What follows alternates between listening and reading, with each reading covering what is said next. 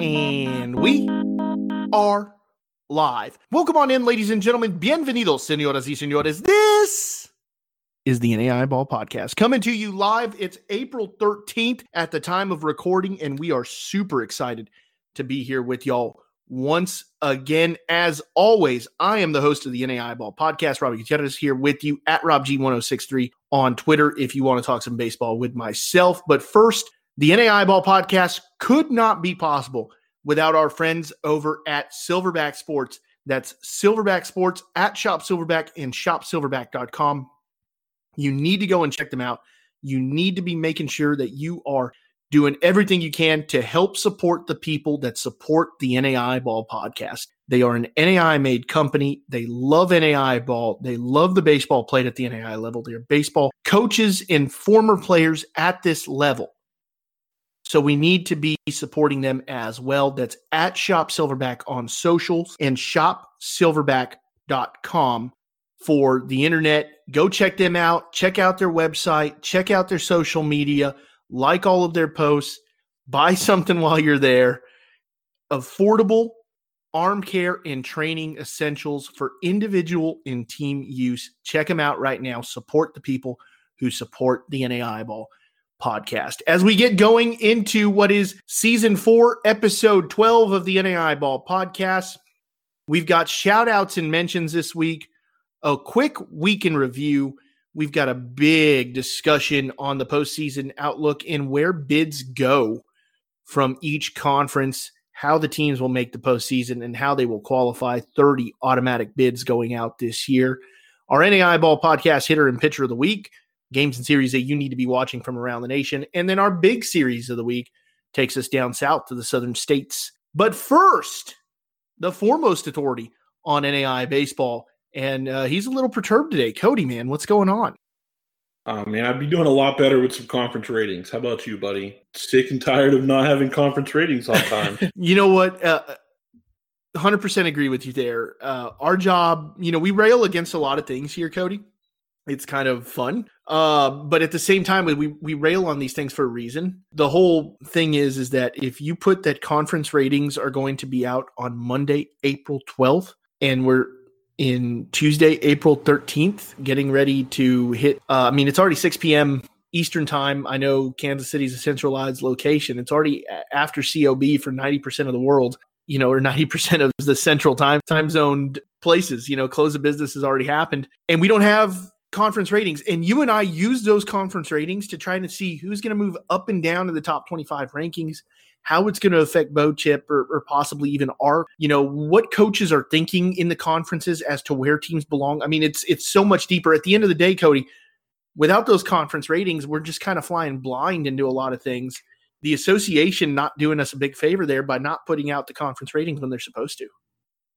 I mean, like you said, it factors directly into the top 25. They go hand in hand. You need one to have the other. You literally can't have a top 25 in NAIA baseball without having the conference ratings it's frustrating, man. This happens so much too. This is my number one pet peeve with the NAI right now. I've said it all year long. Let's be honest, they came out at 9:30 at night the first week, seven o'clock the next week, and then we just won't get them until tomorrow this week.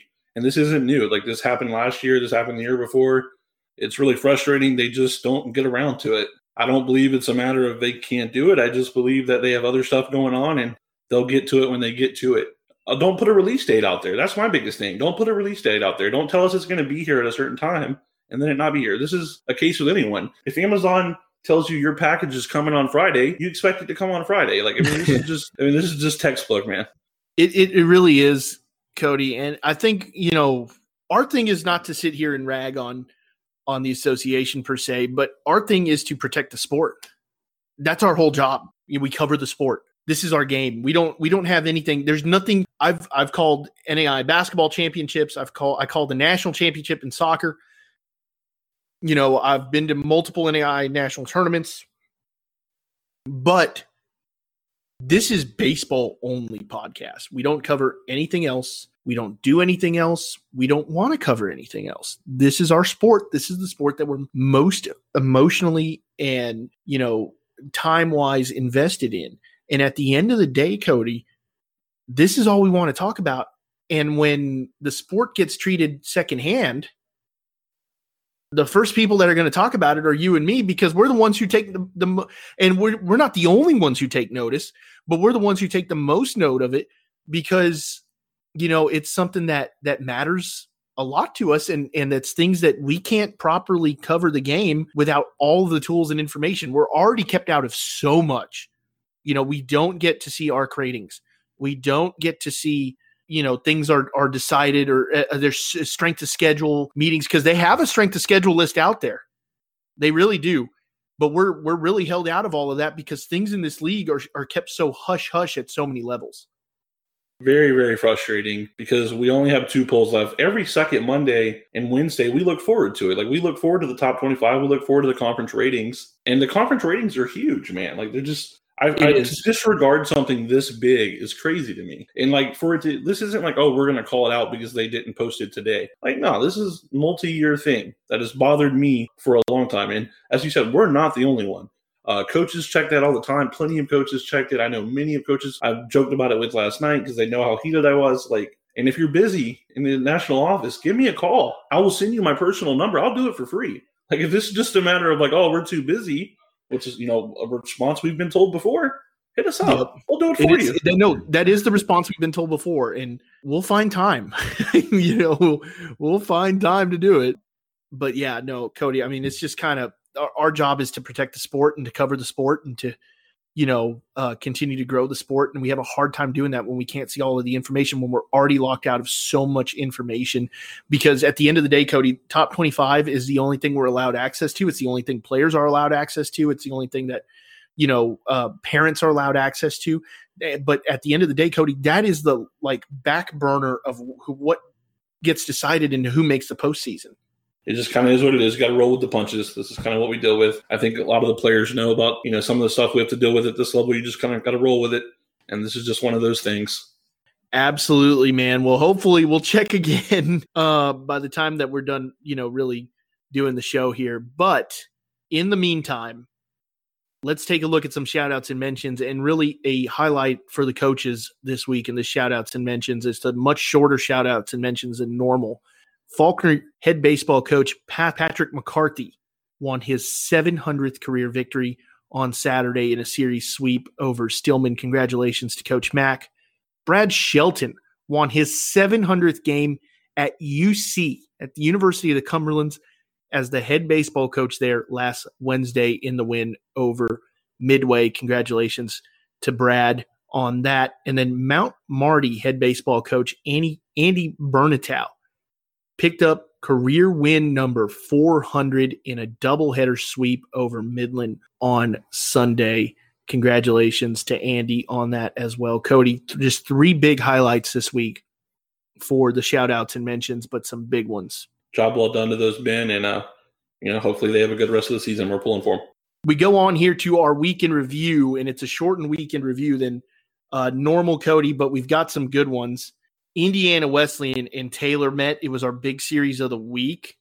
And then Columbia and MoBap met this week as well. We're actually going to start with Columbia and Missouri Baptist. They split the series 2 2, 10 to 4 in game number one in favor of Columbia, 9 to 6 in game number two in favor of Missouri Baptist, 7 to 6 in game number three in favor of Columbia, and then 16 to 3 in favor of Missouri Baptist in the final game. They split 2 2 Cody. We're going to go over this conference a little bit deeper later, but that's a big, a couple of big wins there for Mobap and Columbia to, to really split that series. But we were hoping to see a winner to get a more defined picture. Yeah, like you said, they entered one and two in the conference. There was a one game separation. Columbia led by a game. We were kind of hoping one team would take the series and push their way out front, and it just didn't happen. Columbia won the first game both days, and then Missouri Baptist was just able to respond both times. And actually, they were able to respond emphatically. So yeah, we're stuck at a one game lead. This one's going to play out through the wire. Yeah, really interesting stuff. It is a three game difference between uh, third and fourth to second place there. Two teams tied for third in Central Baptist and Lyon in the American Midwest to Missouri Baptist. So a four game lead for first place Columbia, which currently holds that by one game. Indiana Wesleyan and Taylor met Cody, and this was a really interesting one because Indiana Wesleyan wins the series three games to one, 15 to three, Indiana Wesleyan in game number one. Then it's 12 to two, Taylor And then we have an 11 nothing Indiana Wesleyan victory and a 13 to 1 Indiana Wesleyan win. Cody, first and foremost, we did not see this coming. Not not that we didn't see Indiana Wesleyan winning, we didn't see the amount of offense produced just on one side for each game.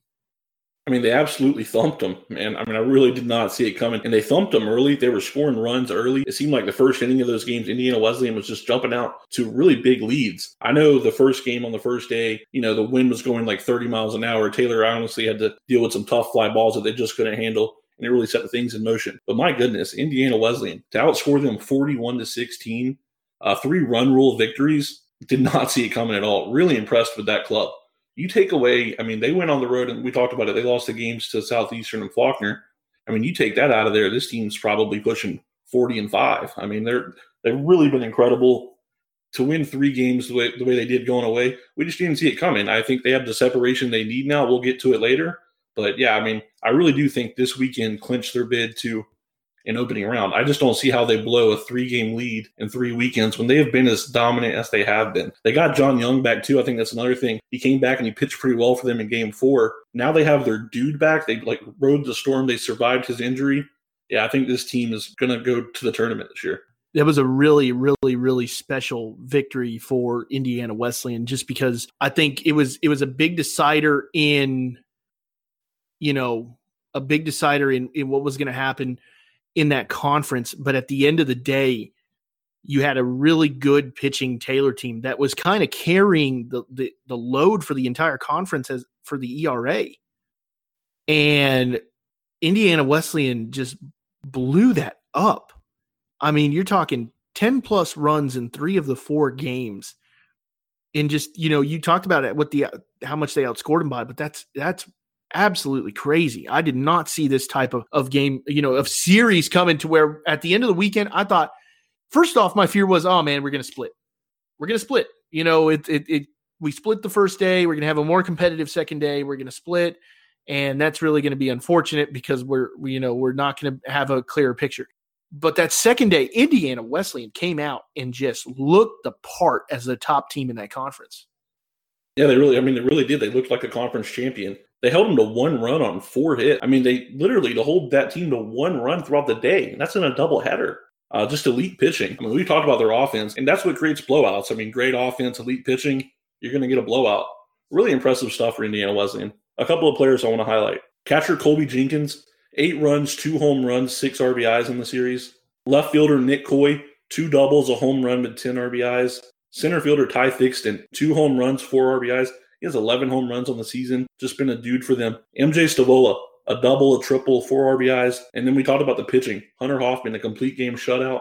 Absolutely huge series win for Indiana Wesleyan. Congratulations to them. Columbia and Missouri Baptist split in our other series that we reviewed this week. So definitely a lot to take a look at there. But Cody, let's jump into our big discussion this week. And our, our discussion really takes place around the one thing that we really love the most, and it's the postseason play.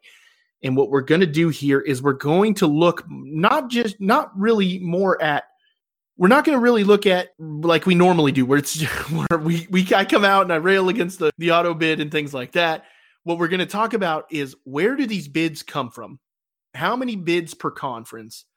And who we think the front runner to get either that first bid or that regular season title or that that coveted number one bid that how that first bid goes out we're going to talk about the favorite team to win that. So we're going to kick things off here with the american midwest conference cody. They get one bid and that goes to the tournament champion. Currently columbia would be that team but when it comes down to being the turn when the bid comes out to being the tournament champion every single team in the nation who feels like they might they, they're in a tough conference and they might not win their conference tournament gets a little bit tighter because that means an at-large bid going away. And when you talk about the AMC, you really feel like it's a it's a one bid league this year where there's a slight possibility of them getting two teams in, but you feel I, I think we feel like Columbia's got the best opportunity there. I do like Columbia to win the tournament. Uh, they're the best hitting team in the conference, or the third best pitching team in the conference. Wouldn't surprise me if Missouri Baptist take it. They played them extremely well. I think those are the two best teams in the conference. the way this format's going to work for them, uh, everyone in the conference makes the tournament. So, I mean, as far down at the bottom as a team like Harris State, they win the conference, they're going dancing. They make the tournament. That's tough luck for Columbia and MoBap. Uh, the first and second seed will get a bye. So right now it does look like Columbia and Missouri Baptist will get a bye. Uh, the fifth through eight will have a play-in game, and then those winners obviously will play three and four. So right now our projection would be Columbia. I think they have the best roster. I just think they're the best team. But uh, Missouri Baptist is right on their heels, and I, I don't think it's very far, as we saw literally this week. Yeah, no, I, I agree. I, I agree. I mean, it's it's close, and you feel like if somebody was to come up, a Cinderella team was to come up and grab that ticket to the dance, you feel like that's a one bid league. We won't see another team out of that league possibly. 100%. Yeah, it, it's going to be tough. I mean, I'm I'm trying to play the situations in my mind, and I mean, unless Columbia was to be, you know, maybe ranked, I could see that. But how many times have we seen a ranked team miss the tournament? You know, you can go back to Benny Mesa. They won't Uh, get high enough in the rankings. I'm with you Right. on that. I, yeah, they, they would have to be top 50. I feel like if you're not top 15, you're not safe. Like, even though you're 16, like you said, Ben Mesa's been ranked. So, yeah, I just don't see it. Yeah, it, it's not a comfortable thing. And if you're and and there are more, there are two more at large bids this year. So the way it's going to kind of break out, Cody, is it's going to be 30 auto bids with 15 at large bids. So there are two more at large bids this year than normal. You that doesn't mean you can feel safe. It means it just means that there's more room in case there are upsets. And you'd like to, you know, if you're a team that's on that bubble, you are rooting for chalk. You don't want those upsets to happen because the more tournaments that go chalk and the, the favorite wins them is the bigger opportunity for those at large bids to travel further down the list and get more of those teams who are closer to you know 16 to 25 and even beyond that into the tournament. So you're going to have to hope for a lot of things there. But cody the american or excuse me the appalachian athletic conference gets two bids and the way that those two bids are decided is there's two pod winners. But if we felt like there's a front runner right now i think we can both agree tennessee wesleyan is going to be the front runner for that for that number one spot Without question. I don't even think there's a question about it. Uh, Tennessee Wesleyan's won that conference like 17 years in a row, and I think it's going to be 18, obviously. I think they're going to win the regular season. That doesn't do anything but secure them a one seed, and they will win their pod. I've seen it play out time and time again. What's crazy about this conference is we mentioned Point, but also Union a couple of years ago. The two seed doesn't always win this their pod. Like you see that play out a lot where it's like, because I know Bryan's been in at large a couple of years, and this is a conference where you're going to see at large teams. I'm sure you'll get to it, but like Bryan and Reinhardt, they don't necessarily have to win their pod. But uh, this is a this is a really competitive conference, so it's actually a lot of it's a fun tournament where you can see a team sleep up like a Columbia International get hot. You know, obviously a team like St. Andrews has a guy like Davis O'Brien.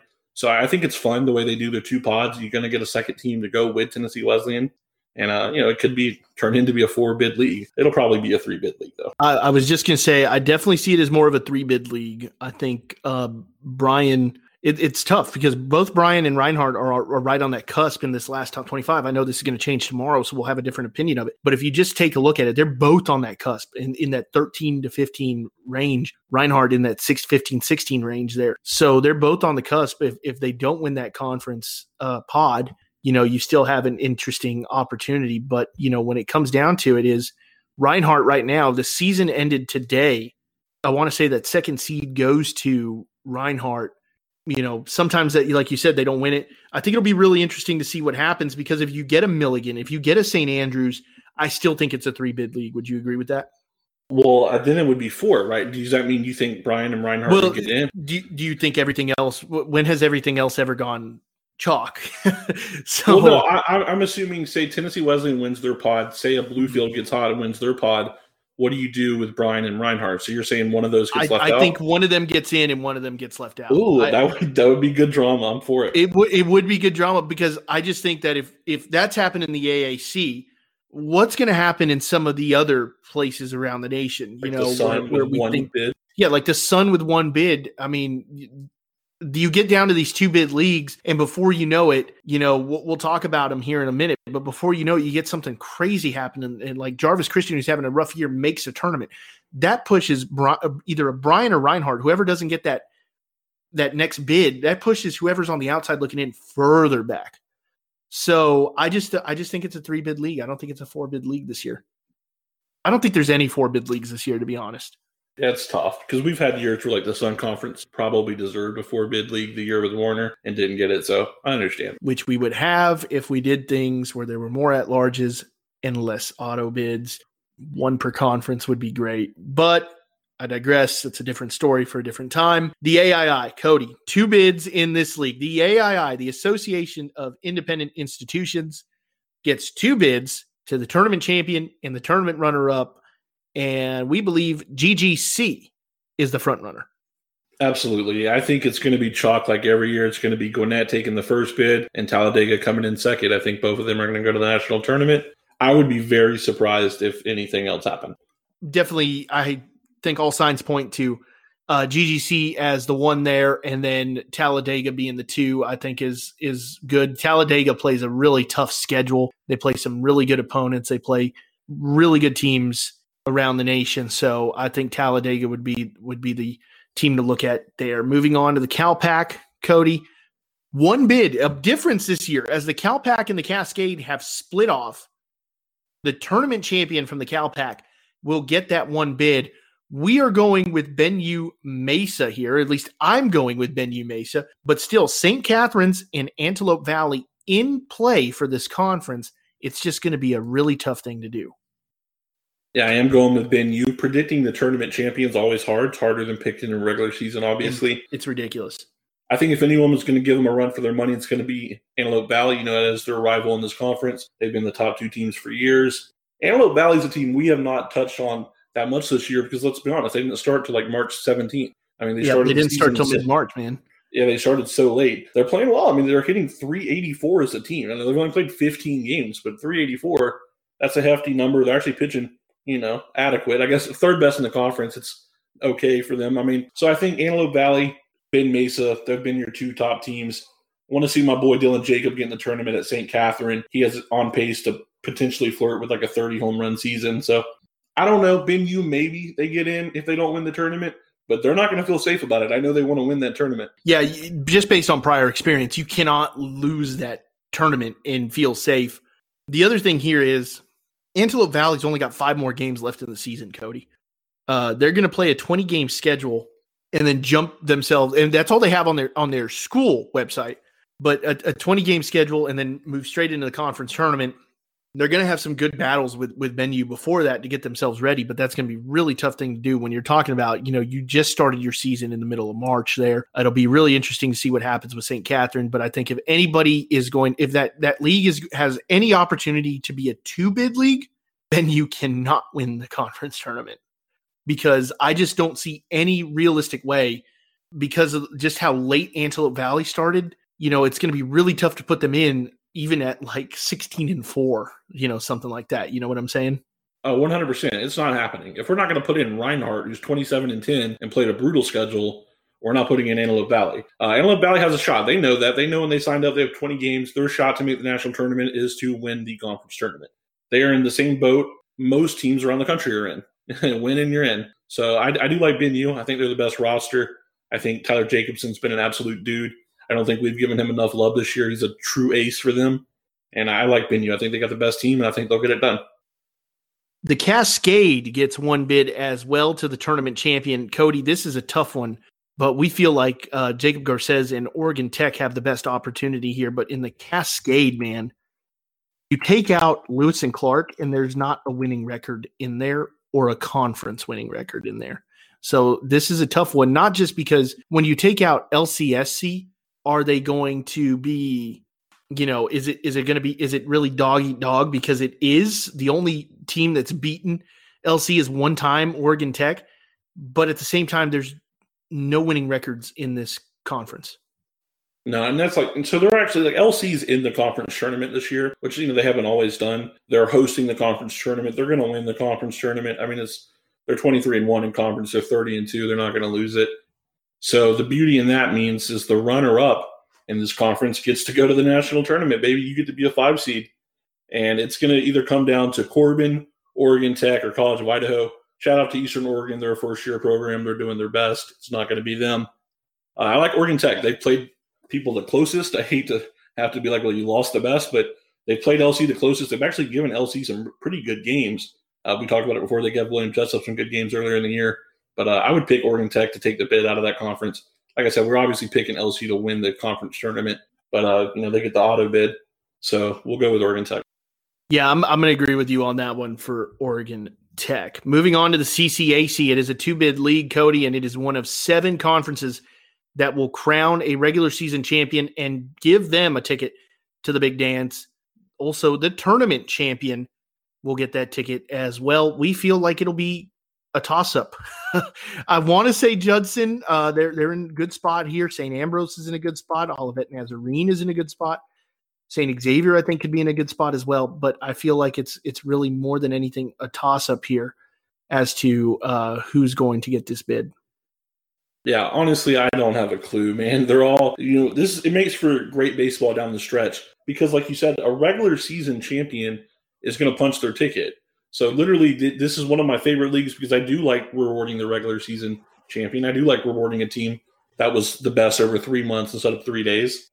But uh, I think we're going to get some separation games this weekend.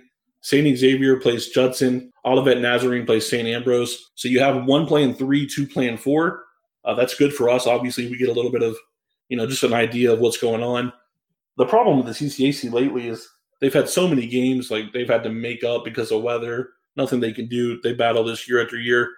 I really don't know. I thought St. Xavier was the best team coming into the year. Uh, they've not proven to be so far. They actually got swept by St. Ambrose, which was really surprising to us a couple of weeks ago. So if St. Ambrose goes out there and they play well against Olivet Nazarene this weekend, they would probably get my pick. But you know, until it happens, I just don't know.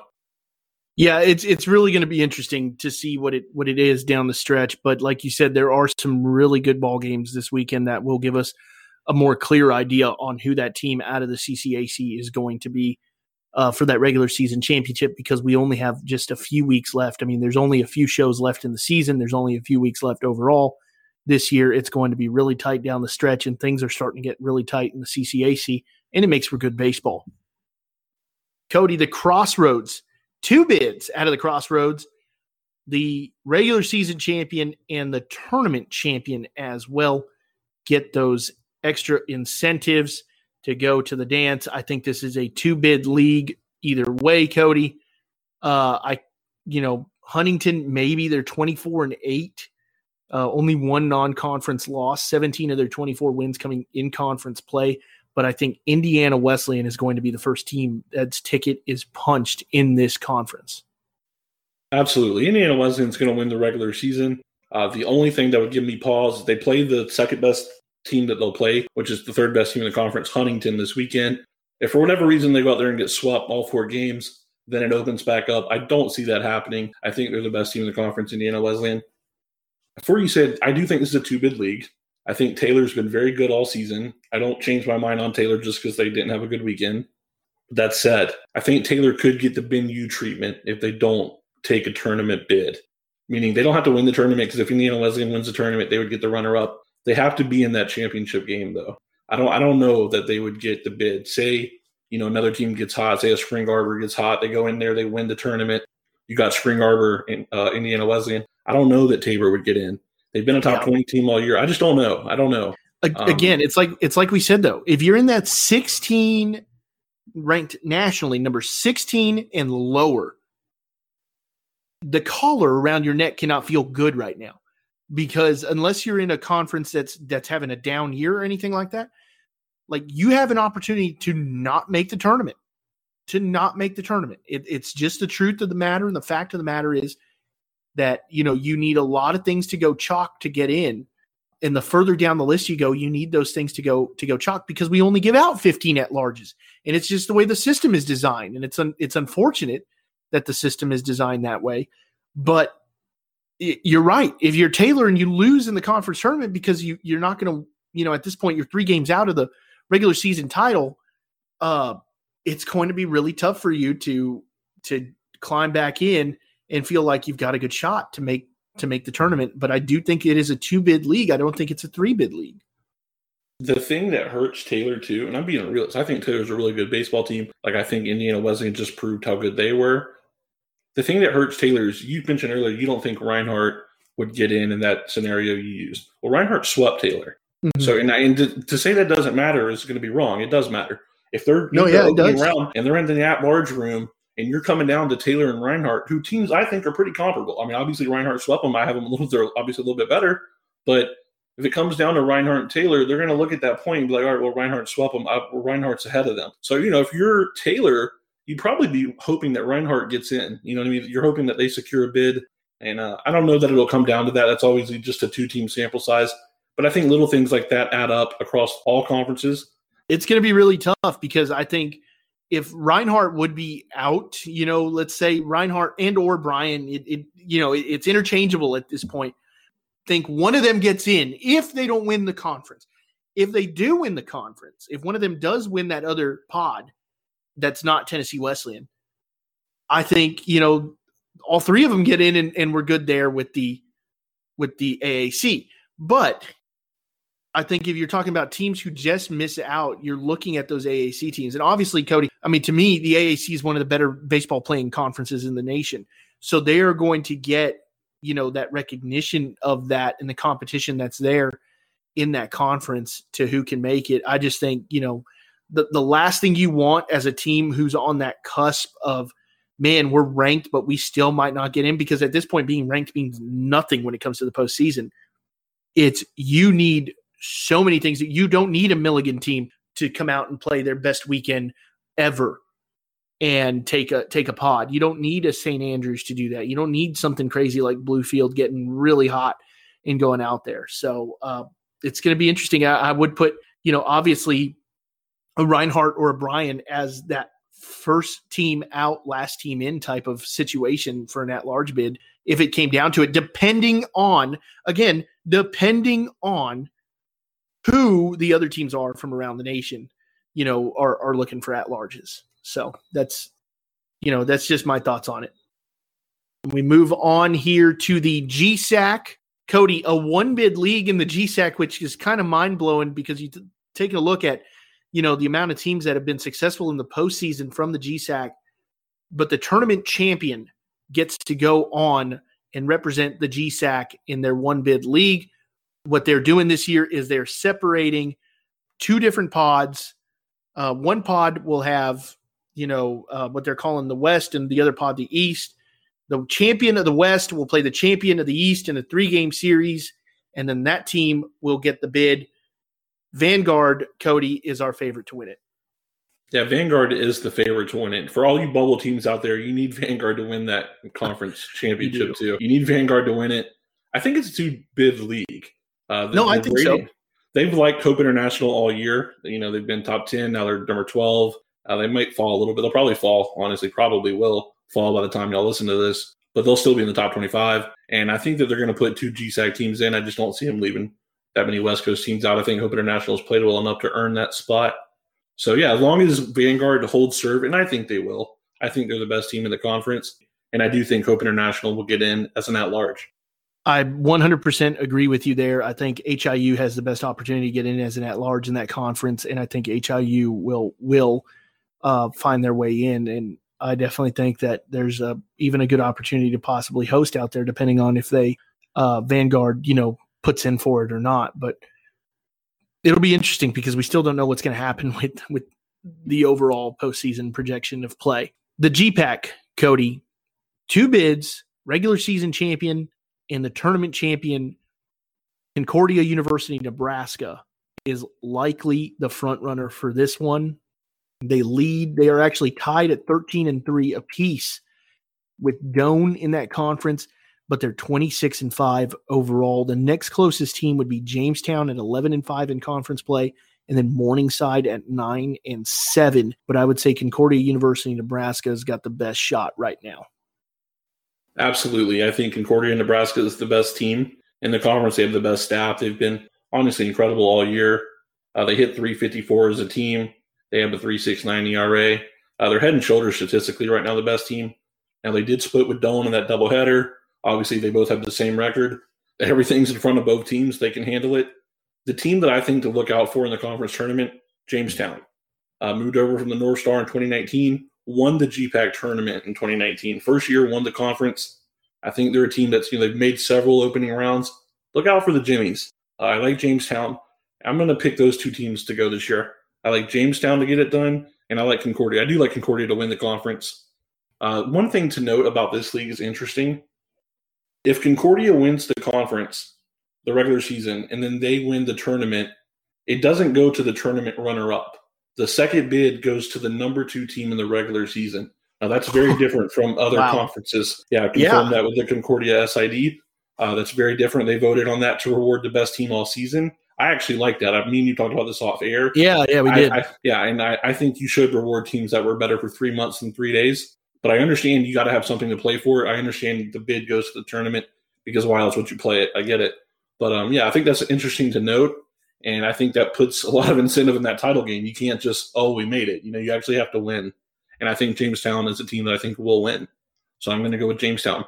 So basically, the, the way that that works is how Cody's saying is that if Concordia and Jamestown meet in the in the conference championship conference tournament championship game and Concordia wins, Jamestown does not get the second bid. The second bid goes to Doane. That is correct. So, that is yeah. So even if yeah. Doane two steps it in the tournament, you know that that bid would still go to Doane. Assuming um, they hold out the the next three weeks, yeah, right. Assuming, for yeah, the next yeah. three weeks as that number two seed, you know, if everything holds as it is, really interesting stuff there. I can 100% see Jamestown. Jamestown is just a team that really comes out and plays some, you know, good baseball. They come out. Tom Hager's team is something that, uh, for the last couple of years, has been big number teams as far as wins go, Cody, that it would not shock me at all. You're talking about a Jamestown team, you know, in 2016 that won 52 games. And since that 2016 team, they've won 40 plus games, you know, in two of the, you know, they won 40 plus games in 17, 40 plus games in 18, 35 in 19 when they won that tournament. And they're on pace to do something like that 30 plus wins but you know they've had really successful seasons and even before that you can go back before that they haven't had less than a tw- uh, less than a 30 win season minus the covid year in 2020 for the entire DakStats era and that goes all the way back to 2006 so this is a team that is successful and knows how to win ball games so it would not shock me at all to see Jamestown uh, get up there as well out of the GPAC. Agreed completely. I want to add one note. Uh, if you remember last year, we got in like a little Twitter beef with Doane over this slightly. But uh, Lucas White for Doane, they've been playing well, thirteen and three. I feel like we don't ever give him credit. I want to. Last year, he hit 571. Granted, he only had 35 at bats. He was 20 for 35, hit 571. This year, hitting 450 on the year, 16 doubles, eight home runs. The guy's been incredible. I just wanted to give a shout out to Lucas White because I feel like we don't talk about him enough and he truly has been one of the best players in the nation. Yeah, he he was really he's been really good this year. He he was really good uh, last year. The only thing was is that because of COVID, he just did not qualify.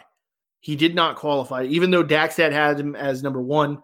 Uh, he did not meet the minimum threshold for our award. Uh, so you know he just did not qualify as the batting average champion there, and it's not Doane's fault or Lucas's fault for that. You know, at the end of the day, it's just one of those things that COVID you know, sucked for everybody. So, uh, moving on here to the heart and the HAAC. Cody, two bids here for the tournament champion in the tournament runner up. So, the tournament matters a lot in this conference, but I think you and I have the same feeling Central Methodist. Yeah, we do. Central Methodist for sure. I think they're the best team in the conference. I think they're top five team in the country. They proved that all season. What's tricky here is this is a two bid league. I don't see, and I think there's some good teams. I think Clark, Mid American Nazarene, uh, Mount Mercy, Benedictine, they've all been really good. I mean, you got a couple of them ranked. I know Benedictine's ranked, Mid American Nazarene started the year ranked. Here's the deal hate me, you can be mad at me if you want. Central Methodist, they win the tournament, they're getting in. Whoever the runner up is, or whoever beats Central Methodist, or regardless, the only way this conference gets three teams in is if Central Methodist goes 0 2 and doesn't make the final. Like I don't I see another way. Yeah, because like Mid American Nazarene's been great, but they're not going to get in over some of these other teams in the at large, even for the great season they have. And right. You're you're asking for an at large bid for a team that that there's just not enough. And if we did if we did the tournament another way, Cody, you're talking about a three bid league. But the way that we're doing the tournament here is you're you're just talking about two bid league unless Central Methodist loses in the conference tournament. We got to give a shout out to the Heart tournament because being you love it. The play-in game. Oh, I love it. The play-in game, amazing. The play-in game, inject that into my blood. Like I love the play-in game. Yeah, I mean, so I don't know if you agree with me, but I, I do. I think Central Methodist is going to win the tournament. If I was going to pick a second team, I am going to pick Mid American Nazarene. It's very chalky, I know, uh, but I've seen them play Benedictine. Uh, they took them to the woodshed. They were the better team that day, and maybe it'll change in the conference tournament. But for right now, I think those are the best two teams: Central Methodist and Mid American Nazarene. I do have them going. Look out for Clark though.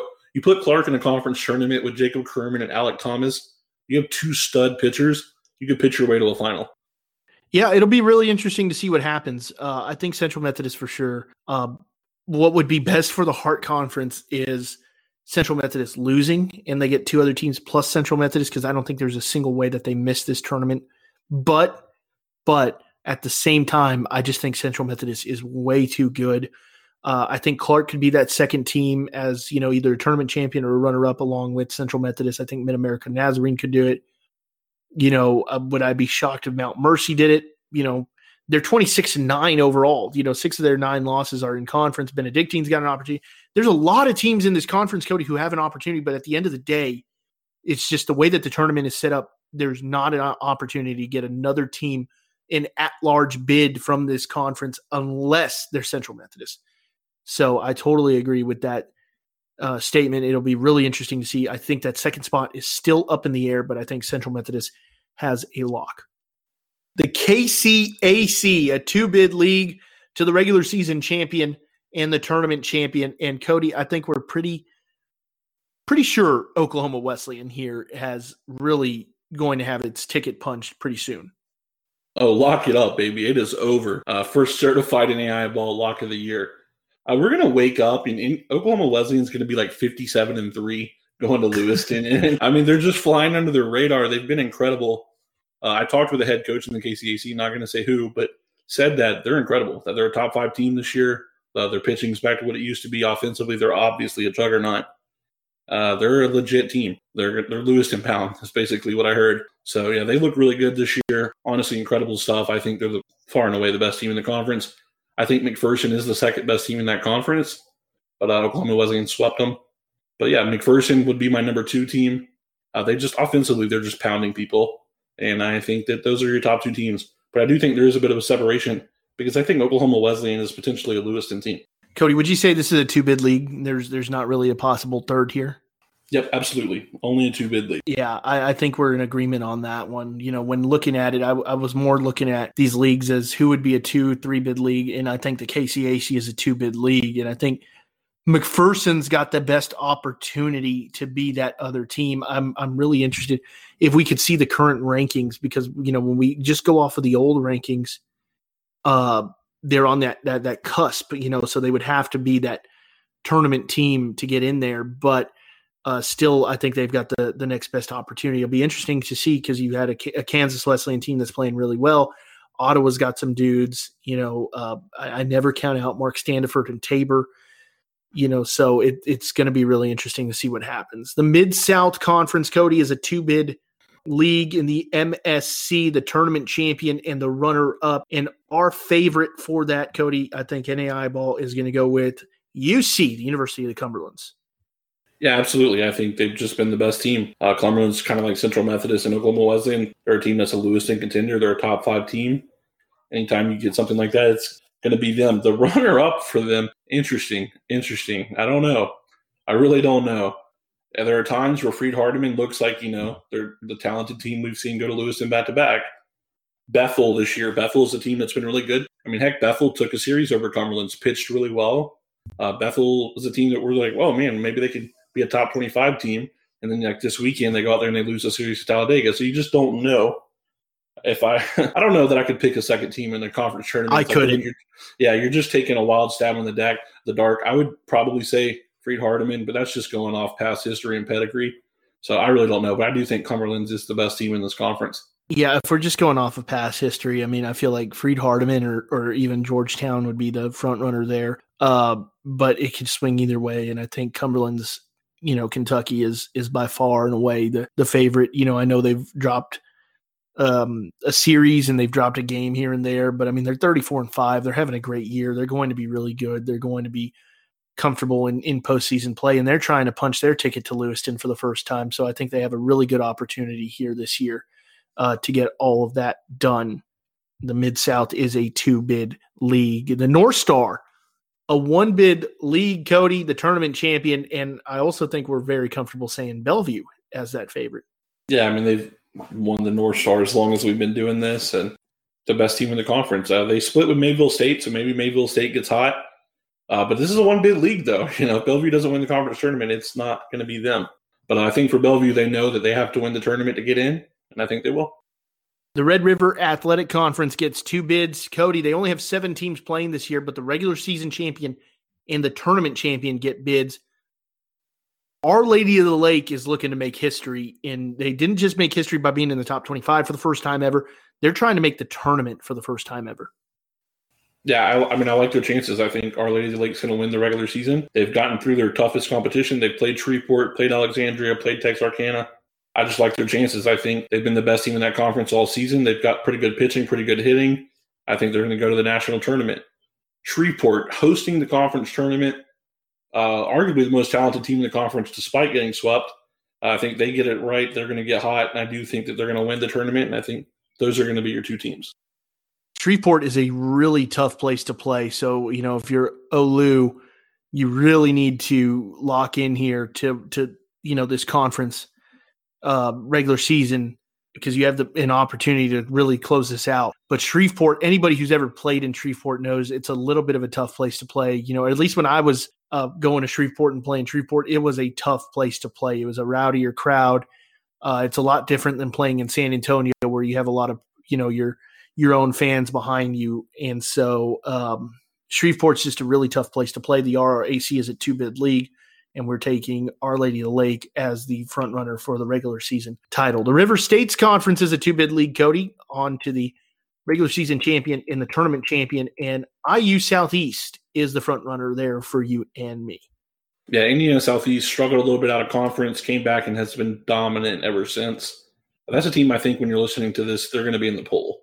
Thought they were going to get in the top 25 two weeks ago. Didn't happen. Uh, they're like the second team out. They're definitely going to get in this week. They're playing really well, man. I think they're the best team in the conference. They're going to clinch a bid with the regular season title. That's all but locked up.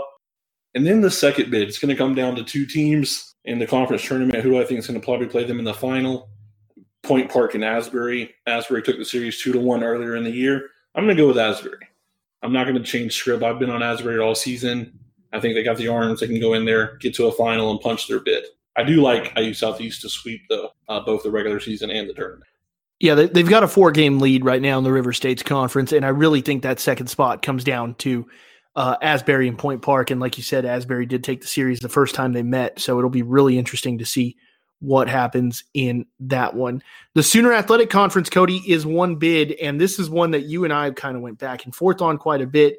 But the tournament champion gets that one bid, and USAO was a team that we leaned towards. Well, this is the one I feel like we could spend some time on because I don't know how many bids this league will get. That is tricky, tricky, tricky. I don't even know who the best team in the conference is. I feel like most years we know it's between USAO and Oklahoma City. I don't even know that it's between those two this year. It could be Southwestern Christian. I, we're going to find out a lot this weekend when they play USAO.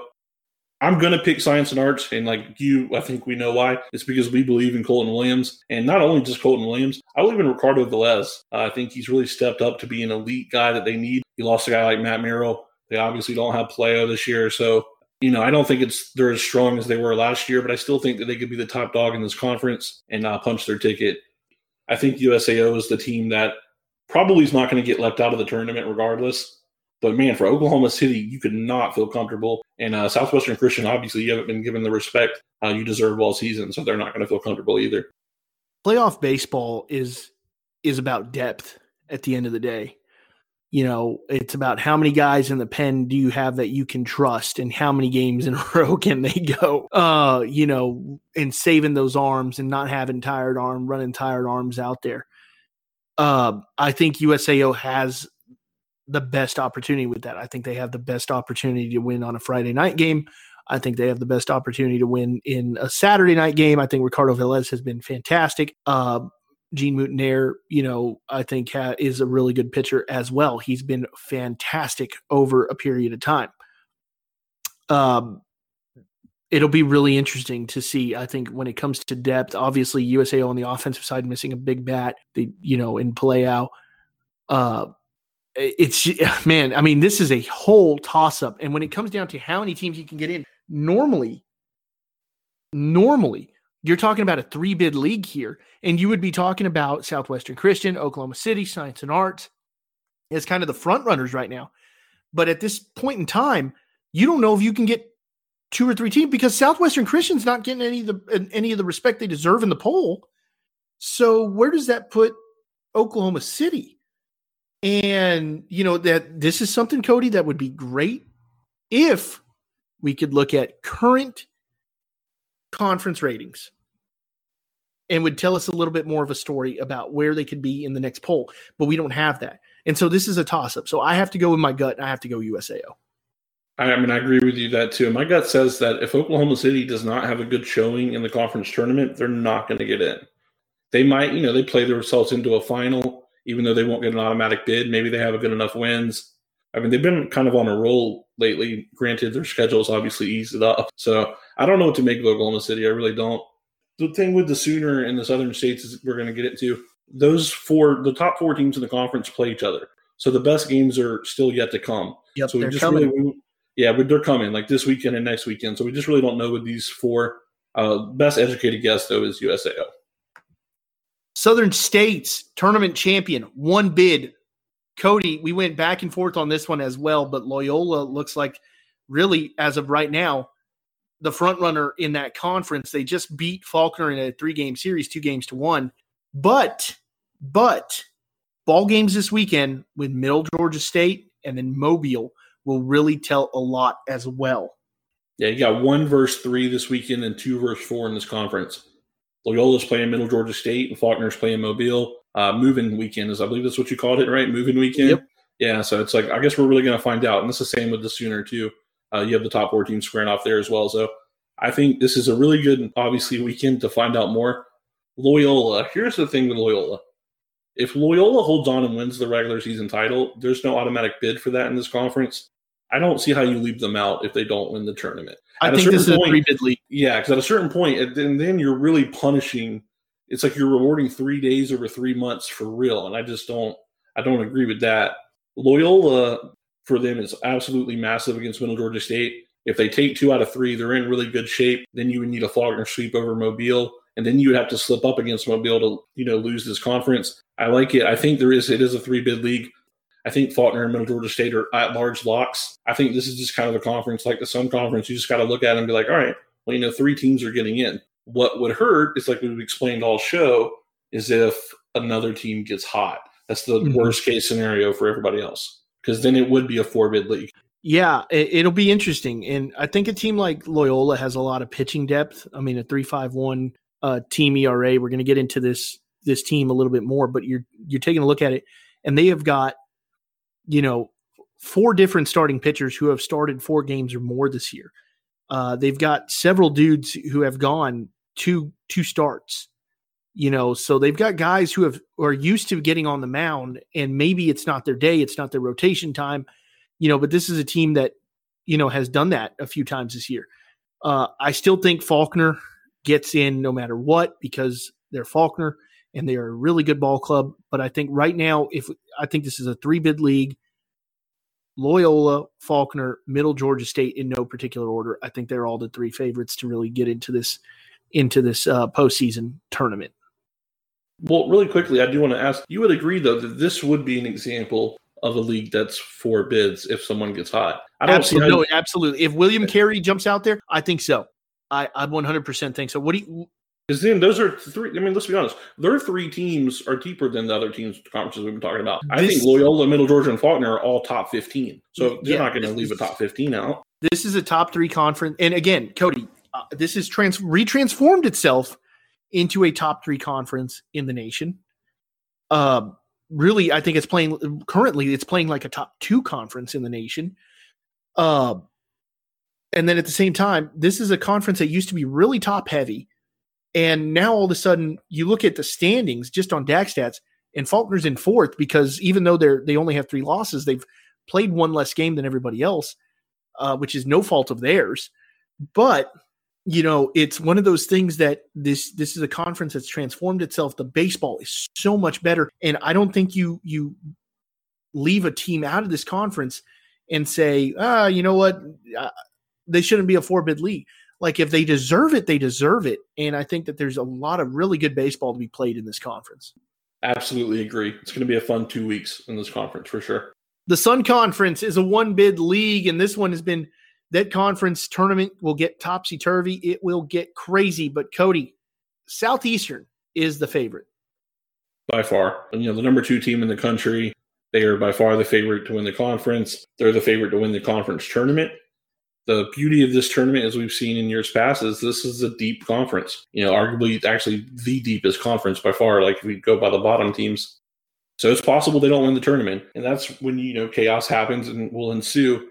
I'm curious to know where you think because you know we have coaches that are our friends and you know they we don't agree with you know some of their lines of thinking. Whereas I don't know that this is more than a two bid league. I really don't. I don't. I don't I, yeah. maybe you know like maybe Webber is the third team. Maybe I don't know how St. like St. Thomas. You know that's our guys. Like you know Leatherman. Like you know Perez. Like we love St. Thomas. But they just they haven't been very good this year. So I just don't. I don't know.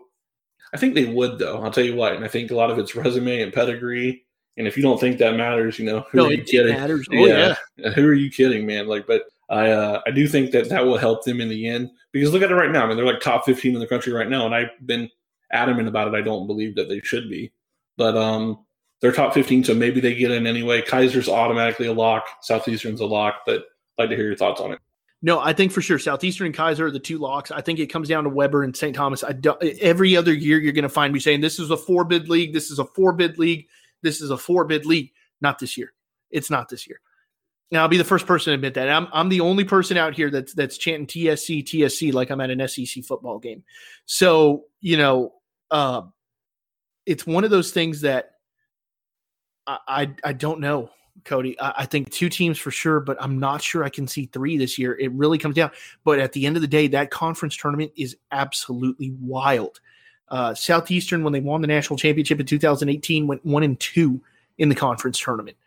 You know, it, it's one of those things that it's going to be really interesting to see. I don't, you know, Webber's played a tough schedule and they've won some really good games. St. Thomas is, you know, lost some games that they shouldn't, that you and I feel that St. Thomas shouldn't lose.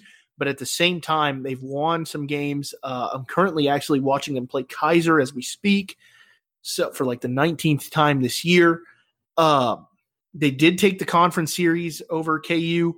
They are currently tied for second in the conference with Webber, according to DakStats. Um, but I believe that goes alphabetical when two teams are tied like that. So it's going to be real interesting, man. I, I, don't know. I think for sure Southeastern Keiser are in. It's going to come down to St. Thomas Webber International. I think St. Thomas would have the edge. One thing I want to make clear too when we say that we don't think St. Thomas and Webber are getting in, that doesn't mean we don't think St. Thomas and Webber are not as good as other teams that are getting in. That's just not how it works. Like, no, I, I think they battle out there. You throw them out there. Well, oh yeah, oh absolutely. So I watched Webber three games this weekend against Gwinnett, obviously. And if Georgia Gwinnett is number nine in the country, then Webber needs to be like number nine and a half because they played them tight literally all weekend long. Uh, I mean, they actually put up 16 runs on Gwinnett one game at home, played extremely well, uh, played really, honestly, close enough to win the series. Gwinnett did take the series two to one, but it was close.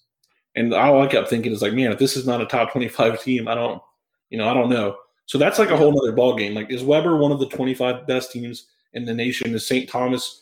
Well, if we're going to go as like St. Thomas, one of the most 25 talented, absolutely, it's not even close. I mean, obviously, off talent, there there definitely are. But uh, as for like the bidding and the way our system works, I just don't see it. I, I really don't. And I, I see more of a case for Webber than St. Thomas. I do. They play this weekend, and I told you this off air. You know, I thought after last weekend, I was like, I think Webber's going to take the series. I do. I still do. I think Webber's going to win the series over St. Thomas this weekend. And I think they will have a better case at the end of the day. And other than that, like South St. Thomas has a chance to prove us wrong. They have Southeastern coming up on the docket Obviously, you can stun the whole entire country and uh, take a couple of games there, but I just don't see it happening. It's it's going to be tough, man. It's going to be tough, and I'm I'm really interested to see what happens. But whoever wins that series, I'm going to give the edge. But because of name recognition, St. Thomas has that edge in in the for the Sun Conference for a third bid. But for sure, I think this is a two bid league. Cody, last but not least, is the Wolverine Hoosier Athletic Conference. Two bids, one to the regular season champ and the other to the tournament to the tournament champ. Concordia University Ann Arbor is a team that you and I have designated as the front runner. Yes, we do, but without a lot of conviction because we just don't know, honestly. This conference is so wide open. Thought coming into the year, Indiana Tech, Madonna, the favorites usually, Northwestern Ohio, not the case so far. I don't, you know, I just, I really don't know. I would lean Indiana Tech because when I look at Indiana Tech's roster, you know, they have a lot of kids that were, you know, played some really meaningful games for them. Uh, just hasn't happened, you know, yet. I feel like when teams come down, you see it a lot with like Indiana Southeast as well. You come down there, you play Tennessee Wesleyan, you get butchered, and you know it just doesn't. Things kind of spiral from there. Uh, not the best starting point for a lot of people, especially this year to open in Athens, Tennessee. But uh, we'll go with Concordia. They've been knocking on the door forever. They're a team that's you know been there. They just have not gotten over that hump, and I would like to see them do it. But yeah, we'll go with either Concordia or Indiana Tech. Can we agree this is just a straight two bid league as well? Oh, of course, absolutely. It, yeah, it's going to be real interesting, man. Um, you know, that's everybody.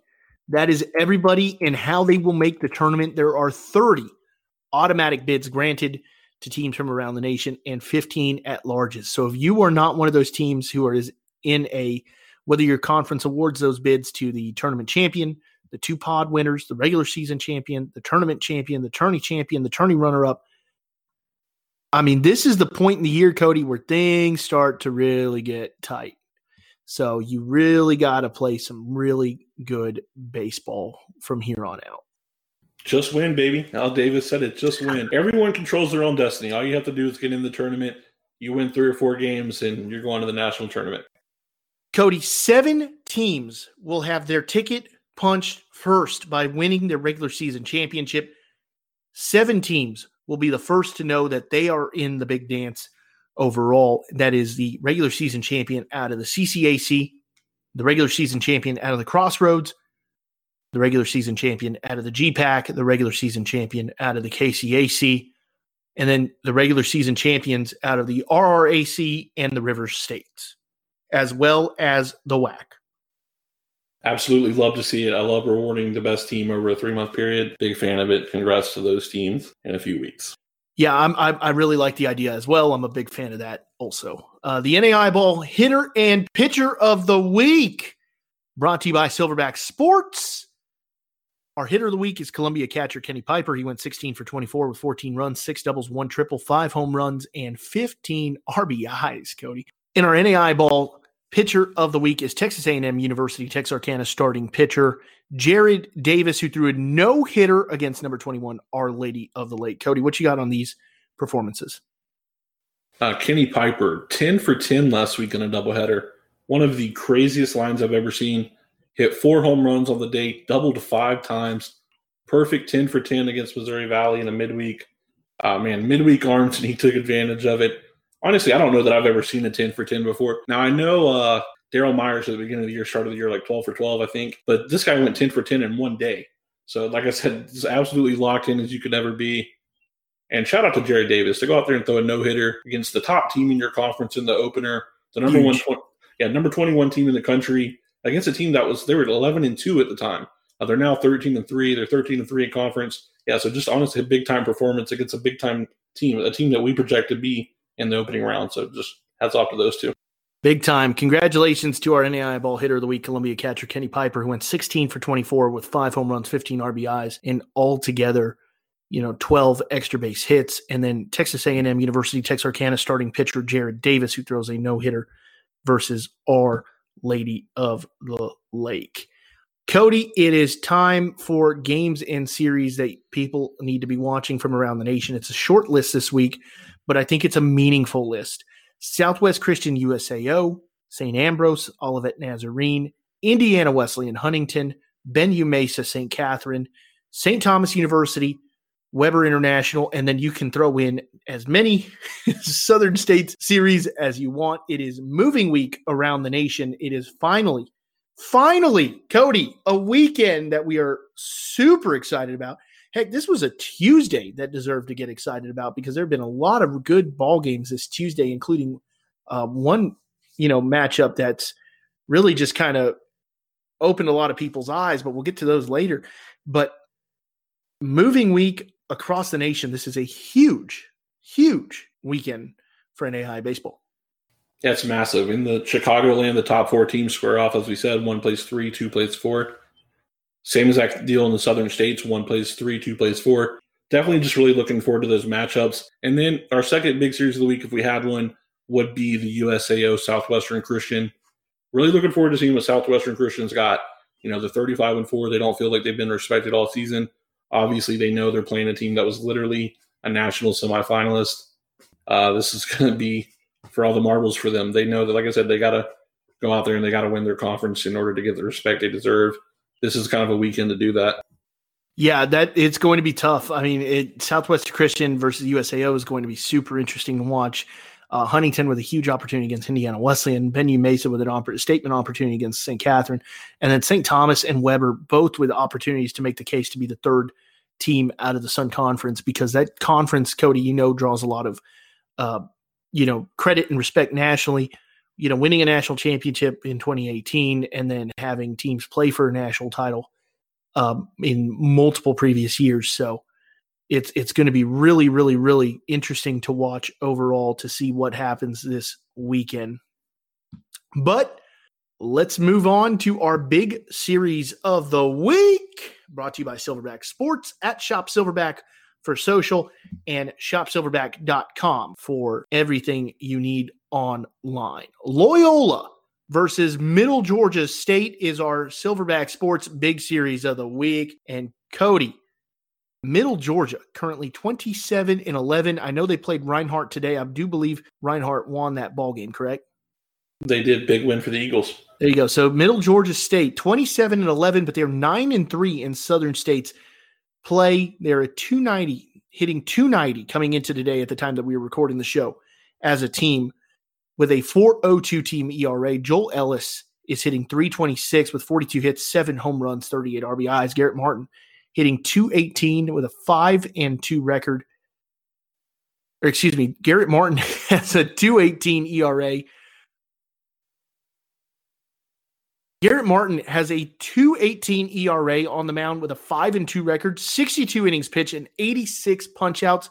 Jackson Braden, 285 ERA with a 3 and 3 record, 41 innings pitched, 44 strikeouts. For Loyola, they're coming off of a doubleheader sweep of LSU Alexandria. They are 28 and 9. They have already broken the record for the most wins in school history at 26 with their two wins yesterday. They are 11 and 1 in Southern States play. They are hitting 294 as a team, 351 team ERA. Peyton Alexander is hitting 403, 56 hits, seven home runs, and 39 RBIs. Brandon Taravella with a 253 ERA, 4 0 record, 42 and two thirds innings pitched, 41 Ks, and then Steven Still with a 268 ERA, 2 and 2 record, 40 and a third innings pitched, 39 strikeouts. Cody, this is going to be a massive, massive, massive series in the Southern States and across the nation. Absolutely big time series, man. Honestly, huge, huge, huge, huge series. Middle Georgia State got to have it. They got to have it. If you're going to win the regular season, you're going to get back and try to be that one seed. Got to do it this weekend. They have a guy in Garrett Martin who's arguably one of their best pitchers they've had since we've started NAIA ball. An absolute dude. Uh, he pitches that seven inning game every week. He's their number one, but he's had five double digit strikeout games, which is impressive. Like when I said, like he hasn't gone past seven all season. So really good stuff for him. He's an elite ace. He's a guy that's going to give Middle Georgia a chance to win every single Friday. Loyola can't talk enough about Alan Dennis, as you said. Absolutely crushes the baseball. Eight home runs with 42 RBIs, just ridiculous numbers. Big opportunity for Loyola. Uh, toughest part of their season coming up. They played Faulkner. They have Middle Georgia this weekend, and then they play Mobile. Man, they could really honestly clinch their first regular season title. They could really do it you just can't drop this series. You take two or three games, huge for them. On the flip side, for Middle Georgia State, like I mentioned, got to have it, got to have these wins for them. big time series. Two top 15 team in the nations. They're probably going to be in the top 20. Middle Georgia might slide down, but you know, I, I, really look at them as a top 15 team. I think they're really good this year. Uh, Joel Ellis, as you mentioned, offensively is a legit bat for them who can hit it out of any park in the country. I'm looking forward to this one, man. I really don't know. I think playing at Cochran is crazy. We've seen teams like Faulkner go down there and lose a Friday game, and a uh, really tough matchup. I know Gwinnett's gone down there and struggled. So for Loyola to go on the road to a rowdy environment, because you know this is one thing I do like about Cochran. They have a lot of fans. Uh, they get some good support, and uh, it's going to be tough for Loyola to go out there and try to take a series over a really hungry team that's really competitive this is a better pitching team. This is going to be one of the best pitching teams in Middle Georgia State history. Uh, but this is we're used to seeing Middle Georgia State as a slug it out offense first team. I think ever since we started the podcast, at least that's the way they've been. And so it's been kind of a shock to see a team that's not hitting like 330, but they're still hitting the ball well enough to get, you know, everything done and make things happen. Just I've been really, really, really impressed with their pitching today. Uh, not just today, excuse me, but but this year. Really, really, really impressed with their pitching this year. And then on top of that, for Loyola, I mean, I could sit here and talk about Loyola all day. I'm, I'm a product of the Jeremy Kennedy School of Baseball. I was with Coach Kennedy in in you know multiple capacities for uh, three years, or excuse me, for six years, uh, double that. Uh, for six years, I was with Coach Kennedy you know, in multiple capacities, and I I loved every moment of my time. And if I could go back and do it again, I, I would in a heartbeat. I wouldn't even think about it. Uh, so I'm a big believer in Loyola in what they do because I've been through this. I can tell you that his system that he had at at Loyola is the same one that he had at Keiser. It's the same one that he had at Northwood, Texas. The the culture doesn't change. The culture remains the same. Um, and that's why I'm a, I'm a big proponent of them, and that's why I wear that big brown hat with an L on it, you know, a, a lot. So um, it, I think this is going to be a heck of a series. I'm really more than anything, Cody. I'm so impressed with the Southern States and the way that it's been able to transform itself from a conference that's had a couple of down years where we were like, "Hey, is this a top five conference?"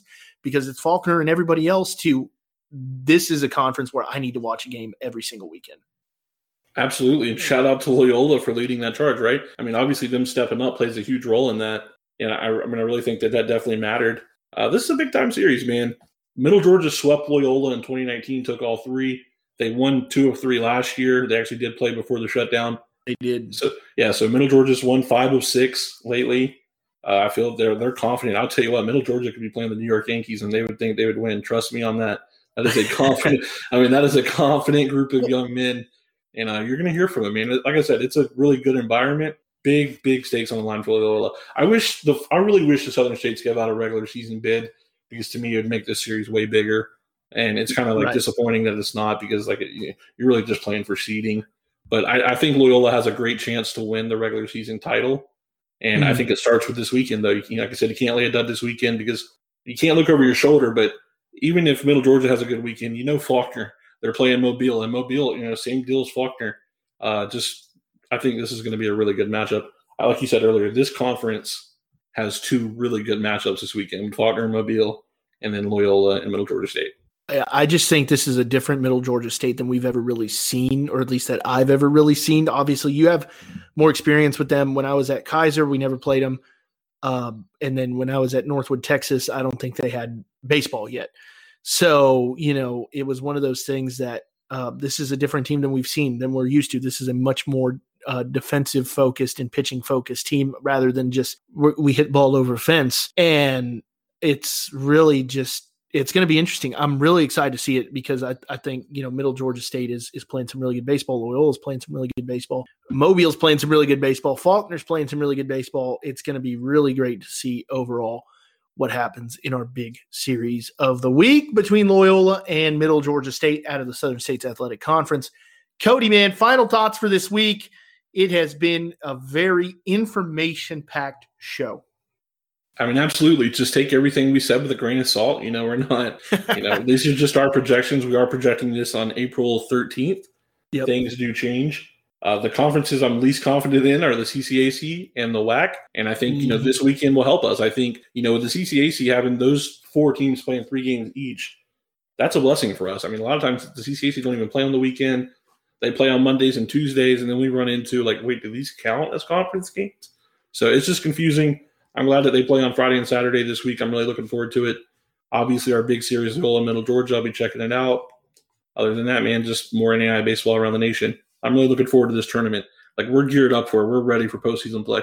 Oh yeah, no, we are we are absolutely 100% ready for postseason play. We are absolutely thrilled for postseason play. You and I will not sleep. If they get Twitter spaces out to us ever, I mean, we are going to have so much live content where we are out there at night watching games with people and talking about what we're seeing and and the NAI postseason and and so many different things like that that I am so excited for.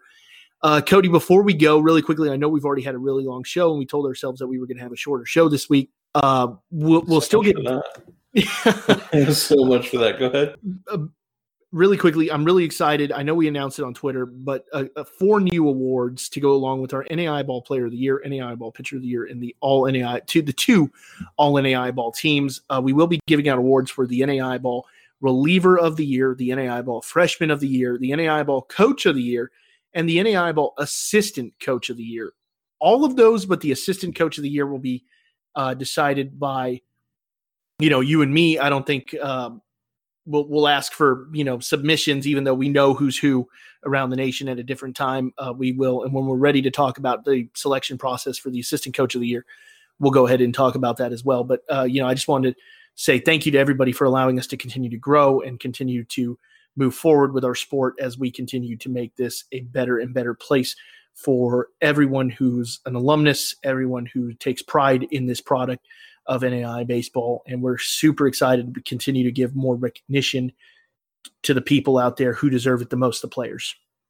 I could not agree more, man. I love the idea. I'm glad you came up with it. It gives us something else to argue about, and I look forward to it. I don't think people realize how big those debates are for you. Like we are talking like sabermetric, like people just think, oh no, he hit 16 home runs, he hit seven. No, I mean we're pulling out like runs created, uh, OPS, you know, things that you don't have on a normal DakStats. It is deep conversation, and we will not talk to each other for for hours on end because we have two different people in mind for Player of the Year. Yeah, absolutely agree. Like we're different opinions. We're not the same person. And this stems even to player of the week. You know, there's an instance this year, player of the week, we disagreed on who we thought the player of the week should be. So yeah, I mean, and it, it amplifies to like the millionth degree at the end of the season because people care about that way more than they care about player of the week. And there's no other committee. It is literally the selections are made with no outside help or anything like that. Nobody influences the ballot. Doesn't matter whose kid it is. It, it like none of that matters. What team he plays for it is literally a decision between two people, which is really hard to make. Uh, but at the end of the day, it comes down to a lot of information, and we really dig deep into the into all of the information available to us. So we're excited, folks. You know, as always, for all of your new stat scores information, hit up Cody at NAI Ball on Twitter and Instagram for all of your new stat scores information 365 days a year, 24 7. For myself, the host of the NAI Ball podcast, Rob Gutierrez at RobG1063 on Twitter if you want to talk NAI baseball. Thank you for continuing to grow with us here at NAI Ball and caring about the product that we put on the field as well, whether you're a coach, a player, a fan, a parent, it does not matter. We appreciate y'all here at NAI Ball. And so for our intern, Connor Darnell, for Cody Butler, I'm Robbie Gutierrez. We will talk to you next week once again. This has been season four, episode 12 of the NAI Ball podcast. Until then, have a great day and even better tomorrow and stay safe.